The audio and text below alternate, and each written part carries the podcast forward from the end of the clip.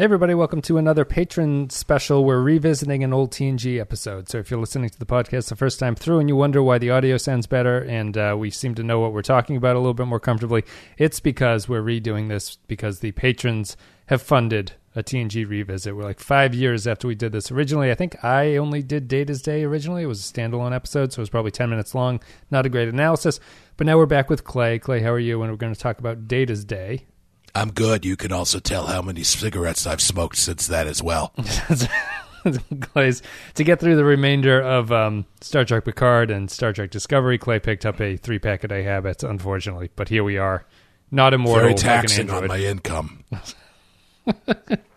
it's um, uh, yeah, I guess uh, there's going to be some kind of joke there about uh, some kind of pro cigarette industry about being taxed. Uh, literally or something, but I'll, I'll avoid it. Let's get into Data's Day. We're going to play some music. Accessing library computer data.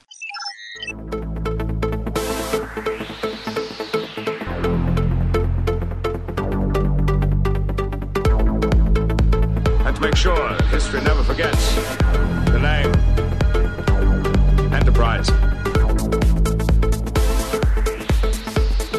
Okay, so Data's Day is the 11th episode of the fourth season. Aired on January 7th, 1991. Teleplay goes to Harold Apter and Ronald D. Moore. Story credit goes to Harold Apter, directed by Robert Wiemer. In this episode, Data records a day in his life for Commander Bruce Maddox, including observations on Chief O'Brien's wedding and the mystery of a Vulcan ambassador who apparently dies in a transporter accident. So the patrons voted for this one for us to talk about, Clay.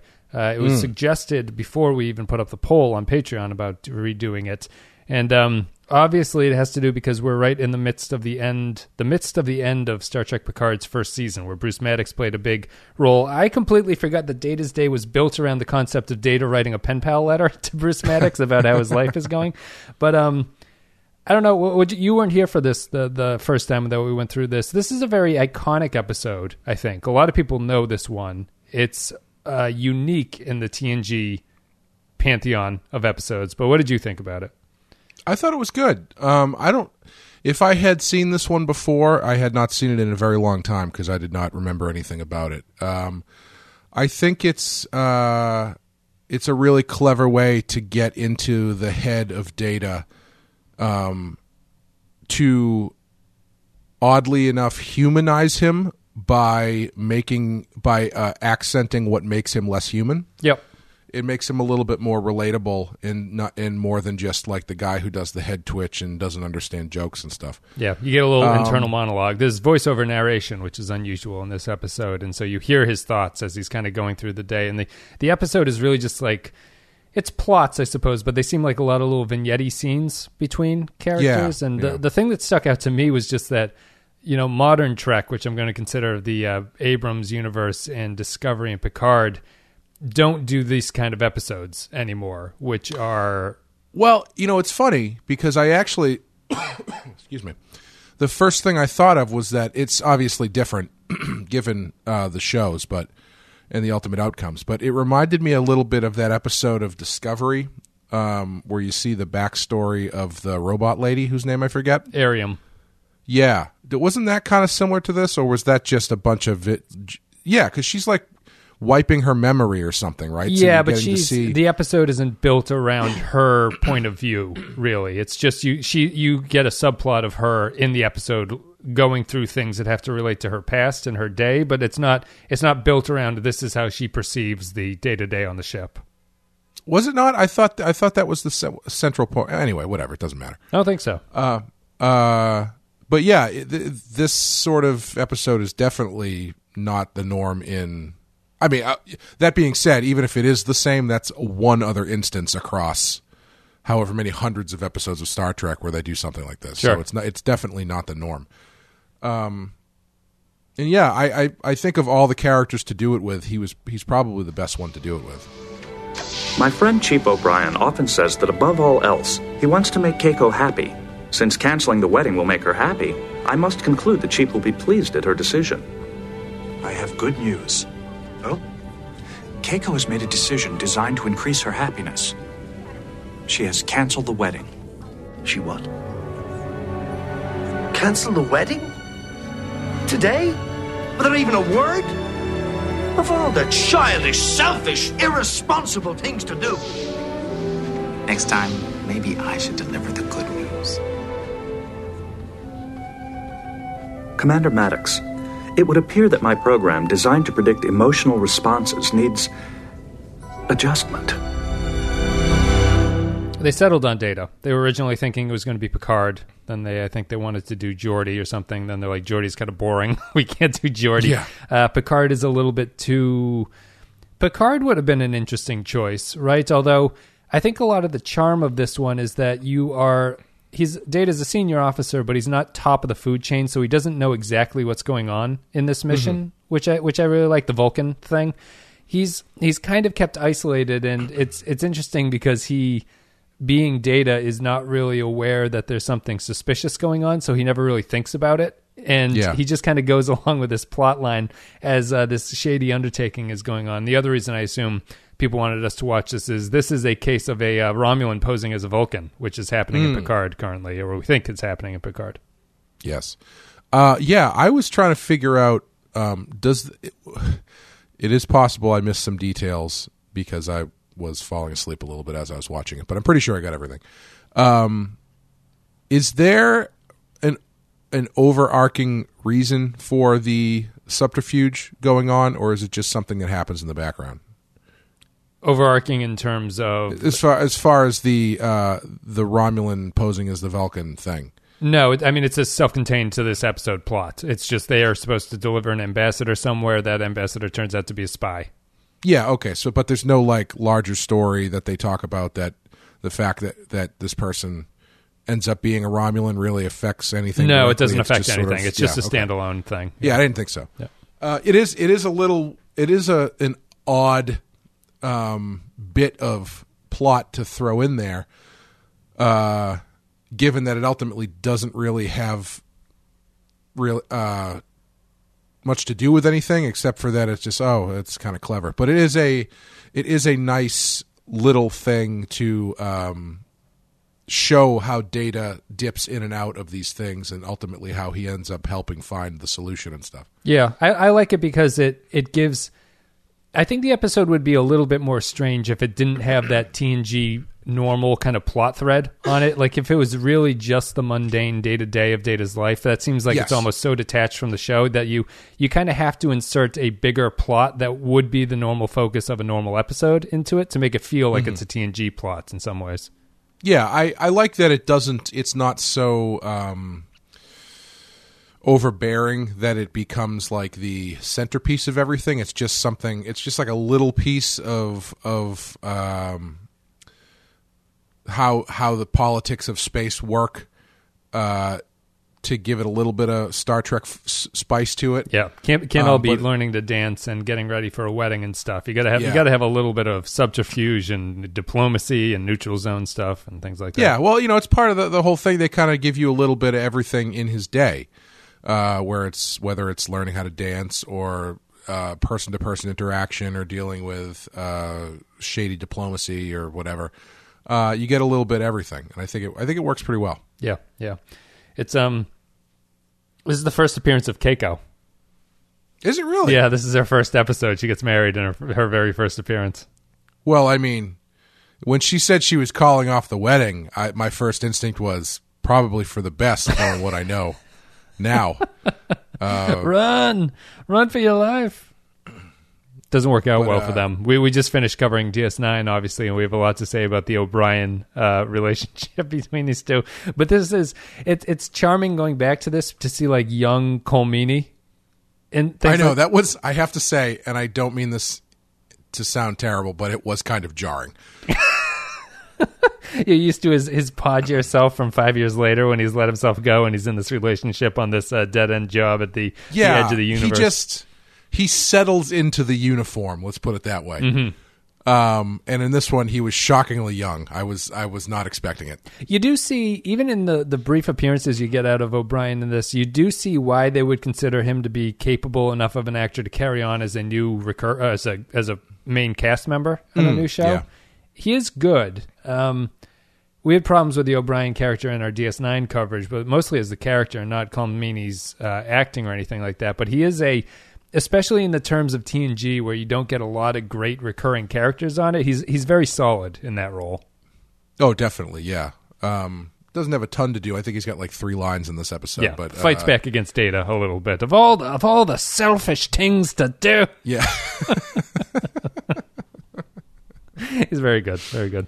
But yeah, it's Keiko's first appearance, and Keiko doesn't come in with a very strong uh, opening, being like, "I want to call off the wedding, and I'll have someone else break the news to my fiance." yeah. I was.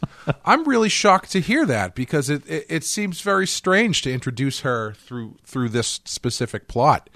Um. Yeah, I mean, I guess if you're gonna if if you're writing your script and you're like, oh, what if he has to be the intermediary for a wedding? Well, who would get married? Uh, I don't know, probably like O'Brien. yeah, Who's he gonna get married to? I don't know. the Asian Woman named botanist. Keiko. yeah. this this episode actually um introduced not just Keiko but her whole the botanical garden thing where she works is a Hmm. new set that replicator set where they replicate gifts apparently is a is a new set there I a lot of things built for this episode scene.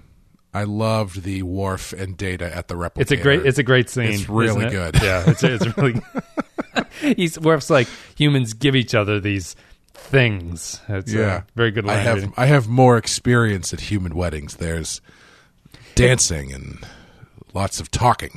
it's a it's um it's a nice scene because it actually does make uh, very prominent the fact that Data and Worf are pretty similar as characters to each other. How they are both fish out of water in this new situation, but even just because of how uh, bizarre Worf views Data, they never really connect on any kind of level. Like Worf doesn't Right. really connect with Data in any way, even though they are very similar to each other. Did- he never uh, Worf has never uh, espoused any anti-synth views, has he? No, I not, know. that, not that I'm aware of. He I respects know his strength. Pulaski. I know Pulaski was pretty down on Data. Yes. Yeah, I'm surprised. I'm I'm surprised, but also happy that they didn't evolve that trait into Worf. Yeah, it. it I I mean, it. I think that uh, TNG does do a lot of one-on-one kind of character stuff, but I'm like the uh, the dancing scene here kind of sticks out to me because maybe this is just this bad memory at this point, but it never felt like uh, Crusher and Data really talked to each other all that much. That might be a byproduct of Crusher never really talked to anybody all that much because of how secondary of a character was. Too. But um, that scene's really good. I like the learning to dance scene. I think that Spiner gets to do. This episode works for me because it's good data comedy. I think Yeah, it's not generations like Mr. Tricorder stuff, which is intentionally over the top, but I think Spiner plays it up even way too much in those scenes. He here, I really like the joke of like when she tells him to smile, and then they're spinning around dancing, and the camera shows him, and his smile is like terrifyingly Yes, uh, horrific, yes. which is it's very funny, but that's good data stuff. I think. yeah. Have you seen that deleted scene? I probably brought this up before. The deleted scene from Terminator Two, where where he tries to learn how to smile. I think you brought it up before. I'm not sure I've ever seen it's it. very it's very similar. You can find it on YouTube. Yeah, just he gives like a Um, creep because a little bit of that scene is in Terminator, isn't it? Where he's teaching him to smile. That scene is not. There might be like a callback to it later that uh, that it doesn't make sense in context because they cut the first half of it. Hmm. But uh, it's like you know they go inside his head and you see his Terminator thing, like doing the graphic analysis of how the smile Oh, functions, sure. muscles and stuff, and then he does it, and it's obviously terrifying. Um, yeah, I think I think what's fun about that scene is the the best data comedy tends to not come from data himself but from how what he says and does affects other people mm-hmm. and in that scene it's very much crusher being kind of annoyed that all he has to do is just watch her dance and Yes, he can pick it up her lifetime of work is uh, undone Yeah. by this android who just has to Which watch her feet. Which is probably why she changes her hair three times in this episode which i found very jarring as well Yeah, yeah. Not one- not one to be uh, penned in, Beverly Crusher. yeah, I, the dancing scene is, is good. Uh, so I. I, I, the thing, the thing that I love about that whole thing is like it's it's it's Crusher's like secret shame that she knows how to dance. she pulls him aside. I'll never go back to being the dancing doctor. Not again. yeah, I want to know. Did they ever? Has they ever done a prequel comic about that? I'd love to know what the story behind She that is. just did it to pay her way through med school. That's all. Oh, There's boy. nothing, Oh, boy. you know, there's nothing wrong with that. Um, I like the scene. I think I think Data's comedy in it is pretty good. It has it has the usual tropey Data stuff about like not understanding idioms and being like I I just I do think that the the comedy of Data being like, well, logically, uh, O'Brien wants Keiko to be happy. And if Keiko is not in the wedding, that makes her happy. So therefore, logically, uh, Chief O'Brien should be happy when I tell her that he, she doesn't want to get married to him anymore. Yes, yeah. I, I- think that really is good data stuff, and it's not the sort of like misunderstanding what a word means or sort of you know something else that's kind of silly Yeah. It or shows- unimpactful. It shows the inherent flaw in uh, uh, precisely logic based thinking. Yeah. Yep. Yeah, it does. And he even he even has a line where he um when he's sharing the tra- the elevator, the turbo lift with the Vulcan ambassador, he says he he respects the Vulcans or whatever, but he thinks that they're too uh, severe or something. Is his, Yeah. his takeaway on them? Yeah, what does he say? He's like, uh, I since Vulcans cannot lie, I have to take everything she says as a fact, but I also come away with a sense of uneasiness or something like yes, that. I wish that I had a gut instinct that I could Yes, yes. verify myself against. Yeah. Yeah. You know, you know what's funny is that lo- that that uh, computer logic that he uses regarding Keiko is a smaller, funnier version of the way that they always explain how um, AI ends up destroying the planet. Right. Where it's like, uh, well, they the artificial intelligence determined that if there are no humans around to destroy each other, then they can't do that, so they decided to kill all the humans or whatever. Yes, it's the um the best way to cure cancer is to kill the things that would get cancer, and therefore you yes. stop cancer. Yeah, yeah. He's he's he's good in this, and I I do really like the fact that I do think it's good that because Data trusts the Vulcans implicitly, and he is not one to sort of. They, they mentioned a few times that he's like thinking about what's going on, mostly because the script wants to clue you into the fact that something's up with that plot line. Data isn't distracted by stuff like that. When she calls him in and is like, "Tell me the weakness of this ship," and he's like, "Why do you Why do you want to know about the weakness of this ship?" And she says, "Never mind, it was a test." Yeah, I, I, wearing that sweet, wearing that sweet hat. I do you think that's? Do you think that's what this the Deep Blue Sea song was about when he says "deepest bluest, my head is like a shark's fin"? Commodore O should start wearing the the elf hat with the ears cut out so that they can uh, you can tell who they are and stuff like that. They're great swimmers. yeah, very aerodynamic or uh, whatever the water dynamic word would be. Um, Hydro capable. Why'd you uh why'd you think people wanted us to rewatch this one? What stuck out? What what, what do you think? Uh, do you think this one deserves to be kind of the iconic TNG episode that's frequently mentioned and is the the GIF of Crusher and Data dancing is very famous. The the idea of this episode is very famous and sort of brought up as like an example of TNG doing something unique with its scripting. Um, anything Yeah. stick out to you? Well, I was going to ask: Is this the first time that they've kind of done that stuff, where they actually kind of? I mean, clearly, uh, Gates McFadden and Brent Spiner know how to dance to a certain extent. I think McFadden probably more than Spiner because there's a couple shots that are clearly a stunt double, Yes. or Yep. a dance double. Yep. Um, She whereas was apparently seems to before be the show. She was apparently a famous Hollywood choreographer. Oh well, there you go. Yeah. Yeah. Um, and I'm sure around this time is when Riker's trombone shows up for the first time.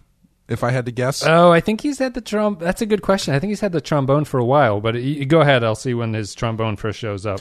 Well, I was just if if this is the f- one of the first instances of them kind of letting the actors' personalities really kind of bleed into the characters a bit more, and, and so you can do stuff that's a little less. Um, I don't want to say formulaically Star Trek or generically Star Trek or stereotypically Star Trek, but it's like you, you start to live with the ship a little bit more, and it's not just mission to mission, episode to episode. You let Yeah. things breathe a little bit more. It's um, it's the first time that a night shift has been seen on the show, which is. Fascinating. yeah. yeah, fascinating because they chose. I, I just even you know we've talked about it before, but I like the sort of um, one thing that I do like about the older style Star Treks is like not that it's vital to the show or anything, but it does have that sort of military aspect of like relieving each other, and then they give an Mm. update about what the situation is and stuff like that. They do that here, but the other thing that's nice is by choosing data, they were actually allowed to give you a full 24 hours because he doesn't sleep. So Right, you can see right. him right from when he gets relieved at uh, the morning up until he takes over at nighttime, and you get this whole day with him. Yeah, there was uh, there was some extra blocking that I thought was kind of clunky, where uh, he goes over to sit down at the uh, uh, at the control panel at the front, and without even like mentioning or doing anything, the woman who's sitting there currently gets up very awkwardly and has to like shuffle by him. Yes, it was yeah. just it was just a strange bit of blocking. um, I also thought the night shift thing, I would hate to be on the night shift because the dude who was uh, most of the people who are in there don't seem to change over when the night shift comes. And if I was the guy on the on the uh, the front panel, I know you people are screaming at me because I don't know what position that is. Yeah, the com and the Um, ops. Data's the com- ops yeah. and there's the com, yeah. Yeah, so if, if if I was on com and all of a sudden it switched to night shift and the lights go down like you're on a red eye plane flight, I would fall asleep instantly. You also unfortunately have a uh, a boss who doesn't need to sleep and is never less than 100% yelling at you. So it's like he, he doesn't even he won't even give you a break when he's yelling at you to do something and your coffee hasn't kicked in yet. Yeah, exactly. It would be pretty rough. I, I do like the idea that Data just perfectly fits into the night shift though, and he's like he's the the one who gets to to do that stuff. It, it works a lot. I do like the fact I- even them dimming the ship. I think is kind of a neat thing that I wouldn't have thought of, but I like that they do it. Yeah, what I what I do really like about this episode, and, and I again, I don't know if it's the first time they do this or or what. Uh, I honestly can't remember, but you get a sense that people are living on the ship. It actually reminded me a bit of the opening of uh, Star Trek Beyond. It had that same kind of feel to the, the the log entry that was being done and what you were kind of seeing about the the way the ship was the people on the ship were living and you know Keiko and O'Brien are getting married. This other woman's having a baby. Uh, there's a, a diplomat coming in or whatever. Um, it, it's just one of those things where you really get a sense that this is a a community of people. It's not just a uh, ex- exploratory vessel and or a fighting battleship Yeah, outside of the plot, there's actually a universe that's existing, and we always thought that DS9 did that better than TNG. TNG never really got into it all that much, and when they did, they typically did it through episodes like this that were focused on that kind of thing, like um. Lower Decks in the final season is an episode that focuses entirely on a whole bunch of new characters you've never seen before who are like uh, lower officers on the ship. They're not the senior crew. Um, they do it here, and you do get a sense that something exists. I it kind of reminds me a little bit of uh, your favorite TOS episode, Balance of Terror, because there's a wedding in that yeah. episode as well. But I think that that one is done. That one, the wedding of that one is done a little bit more to show you the fact that, despite their best in, uh, efforts at like maintaining a uh, sense of like norm- normalcy and like normality and everything like that by having weddings and falling in love, they're still living on this frontier space land where everything is dangerous to them. Yeah And here, it's kind of the same idea. I, I just don't think it comes across quite as well because Balance of Terror is built around that submarine fight. That is the whole Yeah. point of the episode, and the wedding is kind of a tragedy that's built off of that. And here, here it doesn't really feel like that. It feels more just like a day in the life type of event.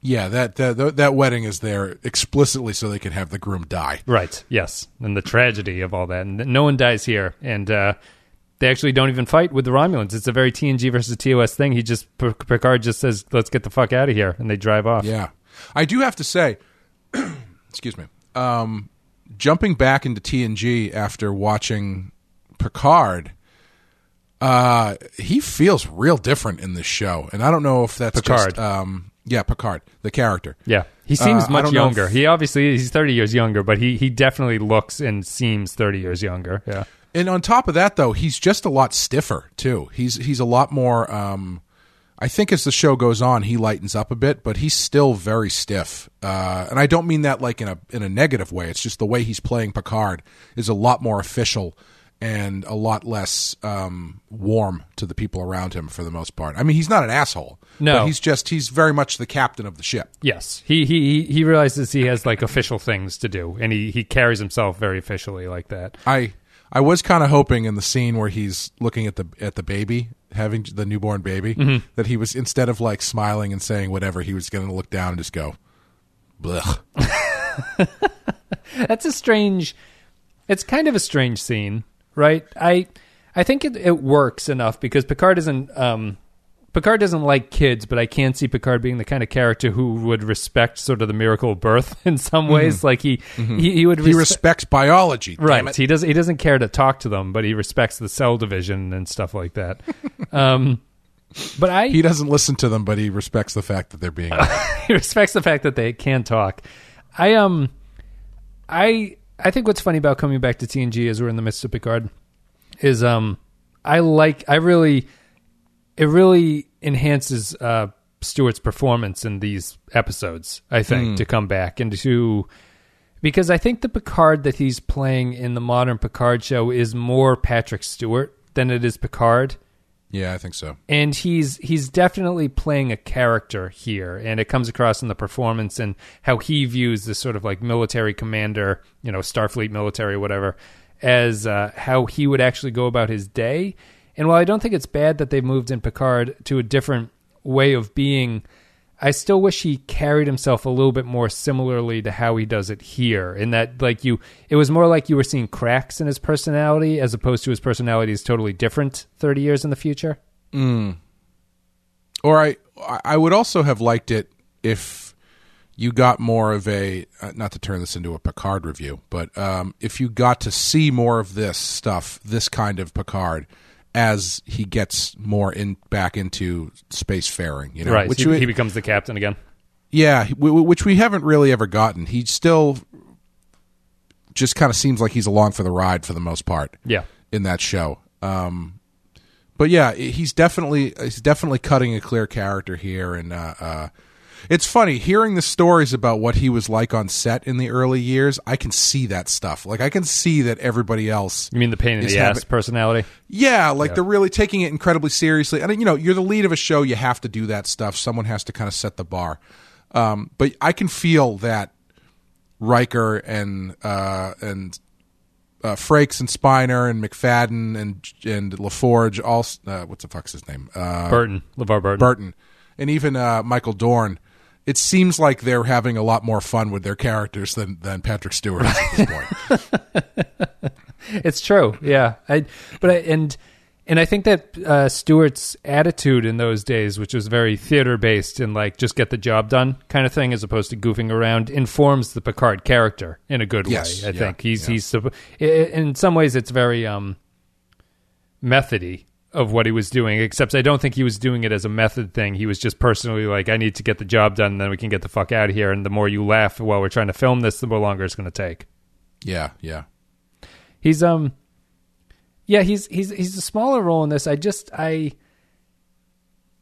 I I think he just he carries himself very authoritatively, I guess. Would be something that like I'm really picking up on these rewatches of Picard. Like he's very um in some ways he's more authoritarian than Kirk is, which is kind of interesting. Uh, which maybe fits their sort of like cultural understanding and stuff, but I never really considered Kirk to be like an authoritarian. No, well, he's Kirk is. I would would probably, and I'm not. A, this is not an original thought, but Riker is much more like Kirk, which is that he's Yeah. he's fun loving, but when the shit starts to go down, he can immediately switch into like a serious point of view and a serious tone of voice and stuff like Yeah. that. K- Kirk Kirk is the kind of guy who, if you're playing cards with him, he's going to be joking with you, uh, but he's going to be holding the ace that you don't realize he has the entire time until Yeah. he hits you with it. Yeah. Picard Picard is the one that has a stone cold poker face and then just beats you because he played cards better. It's a good analogy, yeah, and that's probably why I thought that Picard is probably a less interesting character than Kirk is, because Kirk has that sort of latitude to go both ways. But I am, it's just like Stewart's performance is just really good as this character in these shows, and like Yeah, every time. Every time the camera cuts to him and he's saying some nonsense about like a neutral zone or a gas planet or something, like you really feel that this character believes all this shit is yeah. going on. That's the most important thing, man. I, you know, that's what I learned from wrestling. Is the most important thing is that you believe whatever the whatever the crap that you're saying is, no matter how ridiculous it is. If you go back and you watch like older wrestling, like the the, the glory days of of uh, of wrestling in like the 80s and the 70s and 80s, you listen to someone like the Ultimate Warrior cut a promo. He is saying absolute nonsense but it is the most captivating nonsense you will ever hear in your entire life because he uh, uh, believes it 100%. Yeah. Yep. No, that's what it is. That's how you pass sci-fi. That's how you pass any of this sort of uh, movie stuff, uh, wrestling. And you can tell, too. You know, you can tell in these shows when they don't believe it. yes. Because, you know, you can tell the people who are just trying to memorize the silly stuff and just say it and get it out. And you can tell the people who are like, oh, they, they have a working knowledge of the neutral zone. That's amazing. You're right. yeah. Yeah. It's um. It's the the difference between just sort of like thinking that you have to get the words right. It's almost a discovery writing problem. It's less about the words and more about like what the words are supposed to mean for this person.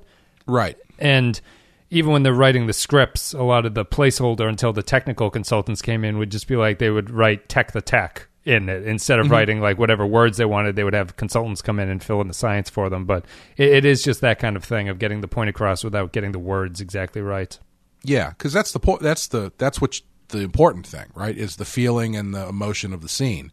It's less that you've got the right oscillator keyed into the transistor that you reverse the polarity of. It's it's more about how you how you are presenting that than it is exactly what you're saying. Yeah, yeah. Um, anything else about this one? It's data. It's a good. It's a pretty good data episode. Do you say this is a better data episode or a better episode episode? Hmm. I think it's a good data episode.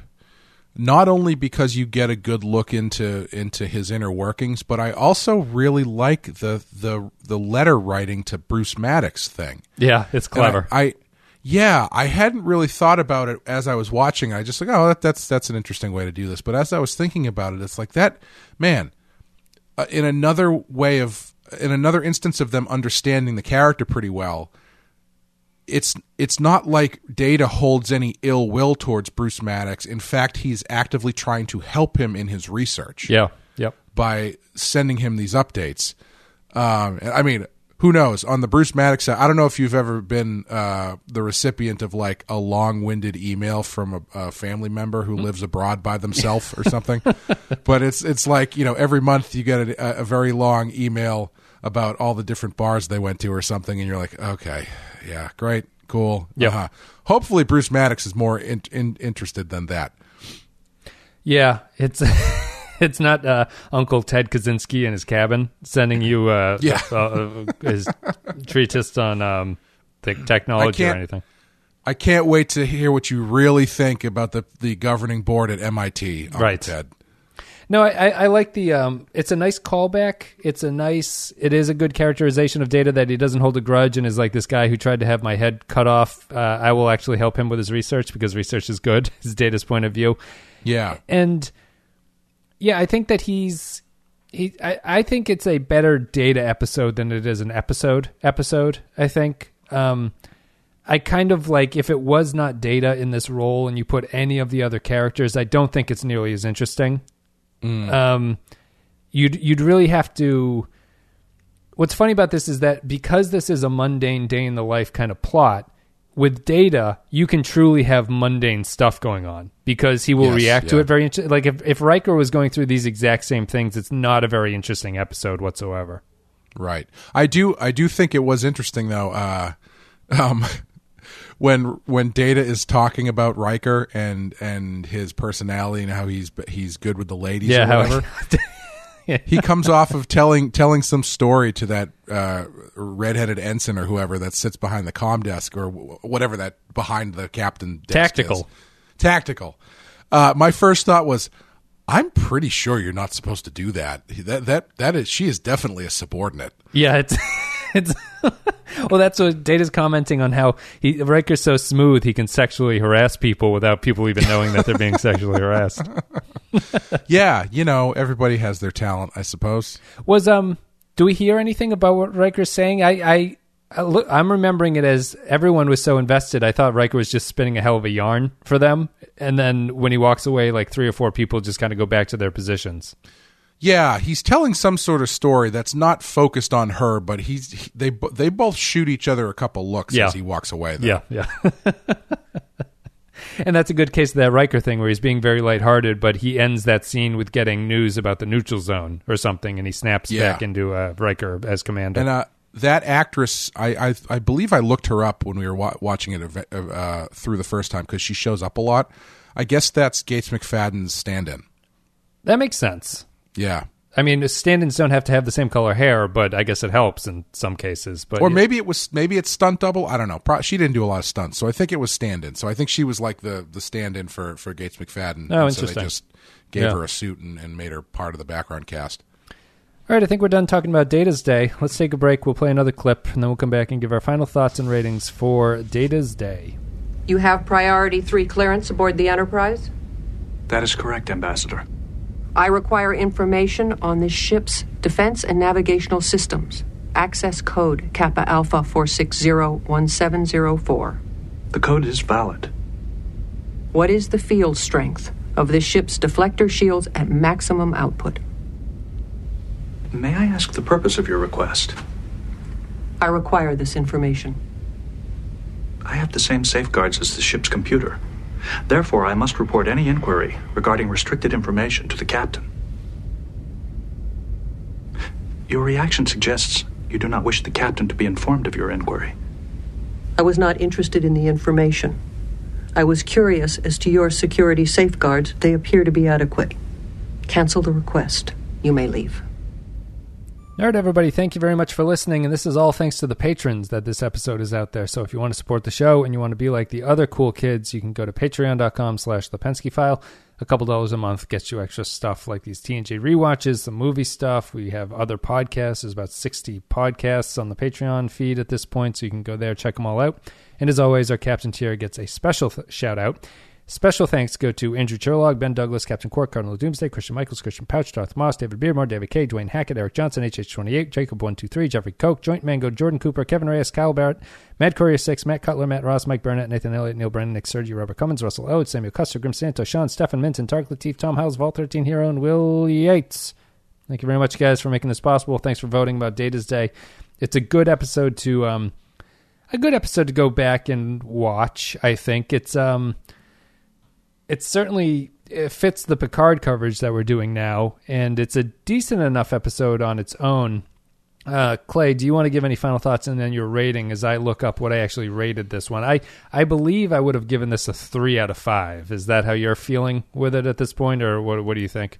Yeah, I would say so. I would give it a three out of five. It's um, it's very well done. Uh, it's not it's not blowing my mind with anything, but it is a it is a nice uh, original take on character and uh, episode structure for this show. So yeah, I would I would say it's a solid right down the middle episode. Yeah, Yeah, it's um, it's not one I I don't think that I would recommend other people watch really, uh, because you kind of need to know about it. What did I give it? I gave it. This is episode. I would four. put it. I Oh. would put it in like the second tier, maybe. So like once you get familiar with the characters, I would say this is a good one to watch. I actually gave it a four originally. Yeah, I, I honestly think it's a I think it's a high three if it's not just a you know I think it's I think it's very good, um, and it just moves really well and it's everything works nothing feels like it's superfluous it, it all kind of uh, works together pretty well. Yeah, yeah. I'm, I'm, I'm honestly, I'm a little surprised they gave it a four in the first place. Um, it was coming off a long stretch of threes and twos and a one, so maybe I just got excited by the competency of it. Um, I think I'm going to revise it down to a three. I don't, I don't really think it's a four. I think it's a strong three, but I mean, it's, it is interesting. It's a. I wish they had almost done more of these kind of very character POV episodes, and I, I guess there's not really much of a difference between telling a story that's about a character and having the the sort of voiceover come through for you, but it does feel like you gain an extra level of insight into them by having a, a, the voice in their head come out through the screen. Yeah, I'm I'm glad that they don't you know overdo it, but uh, it it is a it is a um And in some ways, it's very similar to the ca- the logs that they do, which is the same kind of idea. Right. really. I was just going to say it's it's the benefit of this show that you know we talked about when we covered Discovery how how much it felt like the show was leaving on the table because they never do a captain's log, and when they do do a captain's log, you feel like oh okay, whew, you know like it's it. It's it's a trapping of the show that isn't being exploited on that show, and it's also something that can do a lot of heavy lifting for you, uh, storytelling wise. Um, it's almost like it's like kind of a, a narrative captions in a comic book where you know you, if you got to get stuff rolling if you got to cut a couple corners stories wise that's what that's there for Yeah. and uh, it's a nice it's a nice um, inversion isn't the word but it's a nice use of that thing that's already built into this series as a way to tell a different kind of story Yeah, yeah, I'd agree.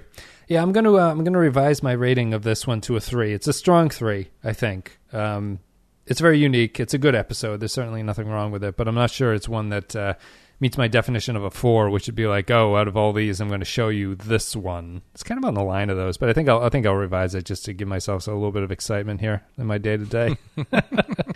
Um, any other thoughts about this one? I can't wait till past you and, and present you have a big uh, argument on the I show. know, I know.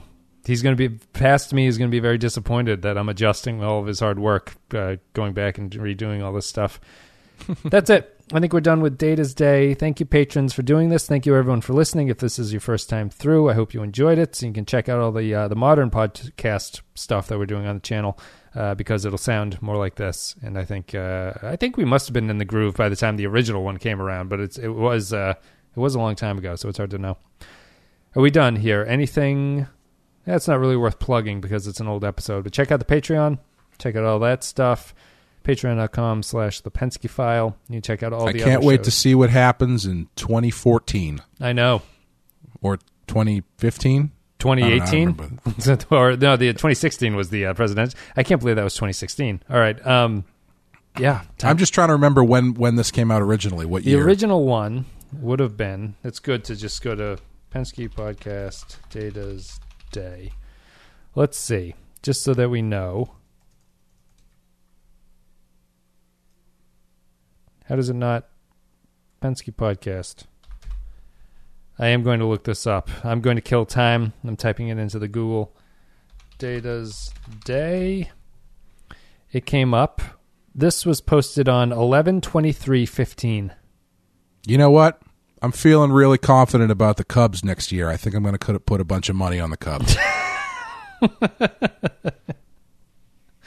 11 23 15 almost five years ago. So however our opinions change let us know what you thought about the episode all that stuff. Thank you for listening guys. Check out the latest episodes at thepenskypodcast.com thepenskypodcast.com thank you very much. Clay thanks for coming back to talk about data's day. Yeah thanks for having me. And we uh that, it's been a while since we've uh, we've had to say that. So thank you very much guys for listening. We'll see you next time